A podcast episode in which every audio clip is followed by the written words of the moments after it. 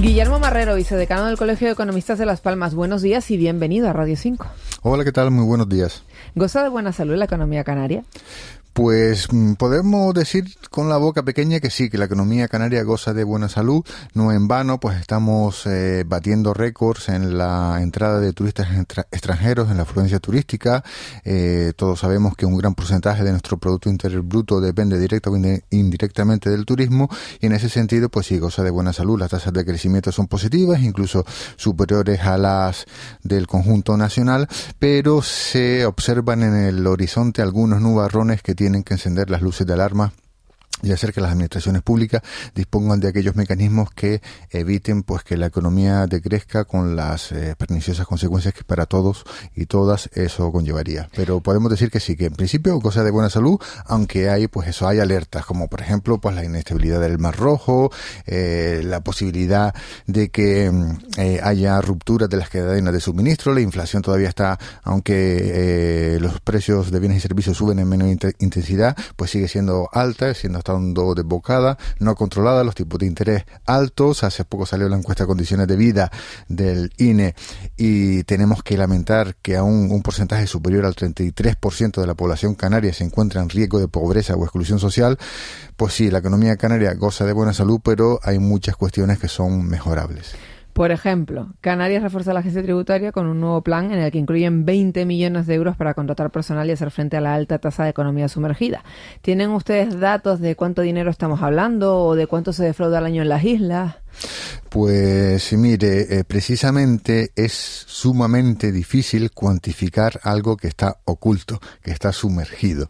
No obstante, hay algunos mecanismos como es, pues, por ejemplo, en el ámbito de Canarias, comparar nuestro nivel de Producto Interior Bruto, el valor de nuestra producción, la dimensión de nuestro archipiélago y nuestra población y compararlo con territorios similares, pues a ver si nuestro PIB es superior o inferior. Ese es un mecanismo.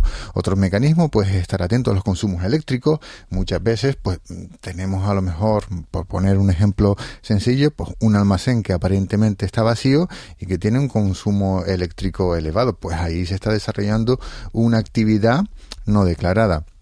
Y en tercer lugar, la variable que se emplea para medir esta economía sumergida pues es la cantidad de efectivo que se maneja en una economía. Es un agregado económico que recibe el nombre de M1, pero viene a ser en síntesis eso, el efectivo que se maneja en una economía. Y lamentablemente en Canarias, usando todos estos mecanismos, pues el consenso económico establece en la friolera el equivalente al 28% de nuestro Producto Interior Bruto se estaría desarrollando en economía sumergida. ¿Y qué pasa en Canarias? ¿Cómo puede ser que estemos 10 puntos por encima de la media del Estado? Pues es inexplicable. También podemos decir que la dotación de recursos y efectivos públicos para llevar a cabo esas tareas de inspección, de control, pues han sido a lo largo de la historia insuficientes. Y siempre ha sido una constante, una demanda constante de diversos colectivos, entre otros, pues el Colegio Oficial de Economistas de Las Palmas, de dotar a la Seguridad Social y la Administración Pública de aquellos mecanismos que permiten llevar un control efectivo de la economía y de todo del cumplimiento de las obligaciones con la Tesorería General de la Seguridad Social, la Administración Tributaria Canaria y la Agencia Estatal de Administración Tributaria. Pero permíteme decir también que sin exceso de celo, porque a veces ese exceso de celo viene a ser contraproducente y ejemplos de ellos también lo tenemos pues en la aplicación de algunos de los instrumentos de nuestro régimen económico y fiscal, que a veces pues dificultan hacer uso de esos mecanismos que pretenden incrementar la economía y la creación de empleo y a veces pues son un obstáculo.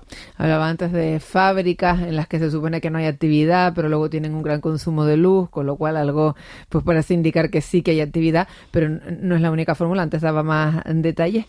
¿Cómo se localiza? No sé si deberíamos pagar a lo mejor con tarjeta siempre, si nos deberían obligar, porque en algunos negocios del tipo que sea, a lo mejor te dicen, bueno, por debajo de esta cantidad mejor no, ya cada vez menos, pero quizás esa sería una buena forma de controlar la tarjeta bancaria. Sí, de hecho habrá escuchado de las monedas digitales, la posibilidad de que el euro se convierta en un euro digital. Y bien, obviamente, si eliminamos el efectivo, pues toda nuestra economía estaría totalmente monitorizada. Pero hasta qué punto eso es posible y hasta qué punto, digamos, eso atentaría contra nuestras libertades, porque entonces sí que ya estaríamos totalmente controlados. Sí sería un mecanismo. De hecho, ha habido diversas modificaciones legales que en aquellas operaciones en las que esté vinculado un empresario, un profesional y un particular, las cantidades, las transacciones en efectivo se han limitado. Hemos recordado que han pasado de 2.500 a 1.000 euros en los que se encuentra en la actualidad. Entonces, pues sí, limitar el uso de efectivo es una medida para erradicar esa economía sumergida, aparte de otras tantas. Estábamos diciendo que la Agencia Tributaria va, bueno, pues a poner más dinero, 20 millones de euros, va a reforzar la plantilla, pero ¿por dónde más debería pasar ese refuerzo? ¿Qué no estamos haciendo o qué se nos está escapando, pues, para intentar no llegar a ese casi 30%? Son muchas cosas. Por ejemplo, si la ciudadanía tuviese la percepción de que sus impuestos se destinan de forma más eficiente y ven una contraprestación mucho más clara en lo que es la provisión de bienes y servicios públicos, pues tal vez esas personas que no realizan economía sumergida, sino pues que a lo mejor eluden el pago de algún impuesto o no solicitan esa factura y prefieren pagar sin factura, pues bueno, si vieran con más claridad que sus impuestos están siendo utilizados de una forma más efectiva, no digo que no lo sea, pero si la población lo viese, pues muchas veces pues a lo mejor la gente se plantearía pues eliminar esas prácticas que conllevan al fraude fiscal o a la economía sumergida. De hecho, muchas veces también el exceso de tributación es un elemento contraproducente, en el sentido de no es lo mismo que tengas que hacer frente, por poner un símil con el resto del territorio nacional, a un 21% de IVA en una factura que a un 7% de IVA. Con un 21% pues mal está decirlo, pero estarías más tentado a no solicitar esa factura que si fuese un 7%. De hecho, sacamos a colación lo que es la curva de Laffer, que bueno, que es una regla sencilla que viene a establecer la relación que hay entre tipos de interés medio, por ejemplo ese 7% del IGIC, y la recaudación. Muchas veces cuando disminuimos el tipo impositivo conseguimos que incremente la recaudación. Pues habría que ver en qué nivel de esa curva estamos para ver si con tipos impositivos inferiores pues recaudamos más. Podría ser otra alternativa.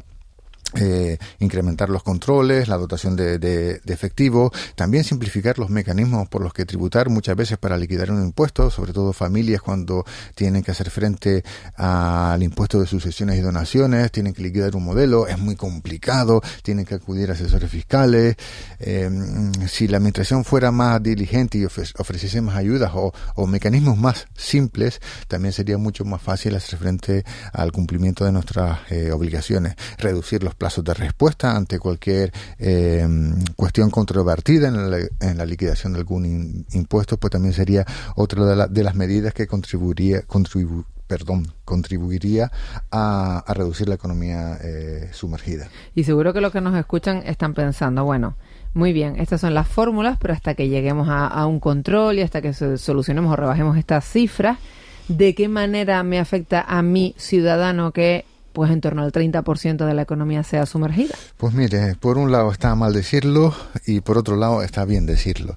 En primer lugar, obviamente, el no recaudar tiene un efecto negativo para toda la ciudadanía.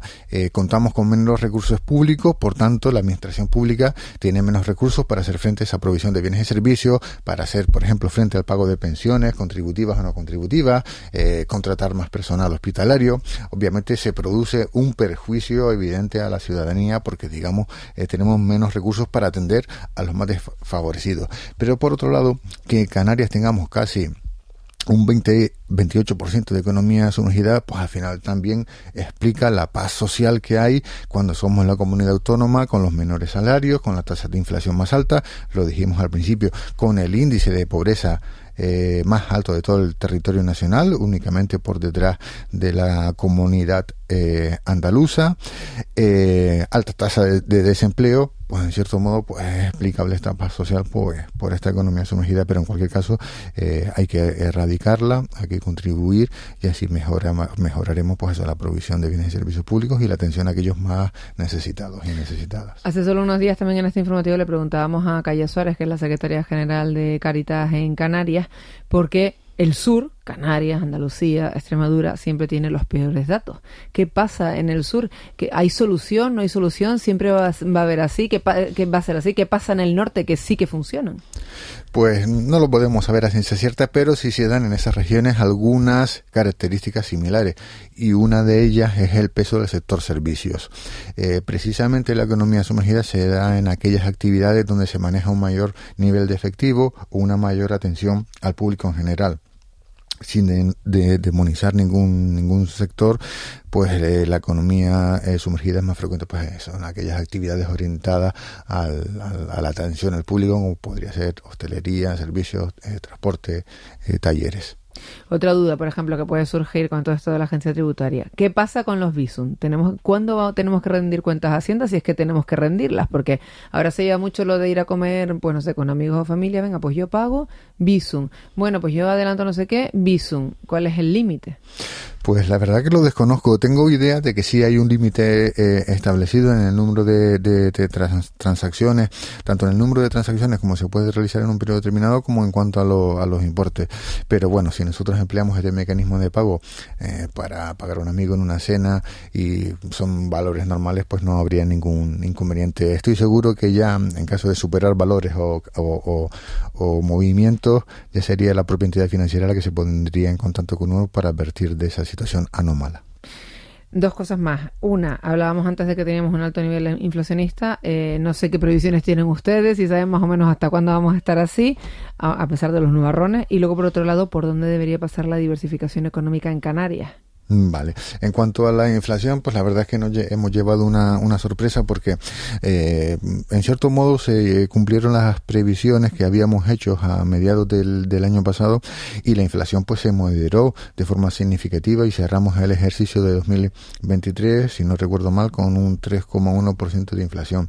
Lamentablemente, los acontecimientos internacionales en un entorno globalizado, nosotros siendo un archipiélago ultraperiférico con una alta dependencia del abastecimiento exterior y del transporte, pues estos nuevos conflictos que se están sucediendo en el Oriente Próximo y Oriente Medio, y especialmente en el Mar Rojo, que es el paso para el canal de Suez, pues han sido un revés que han provocado pues que se haya encarecido la cesta de la compra, y especialmente pues alimentos frescos no elaborados y bebidas no alcohólicas.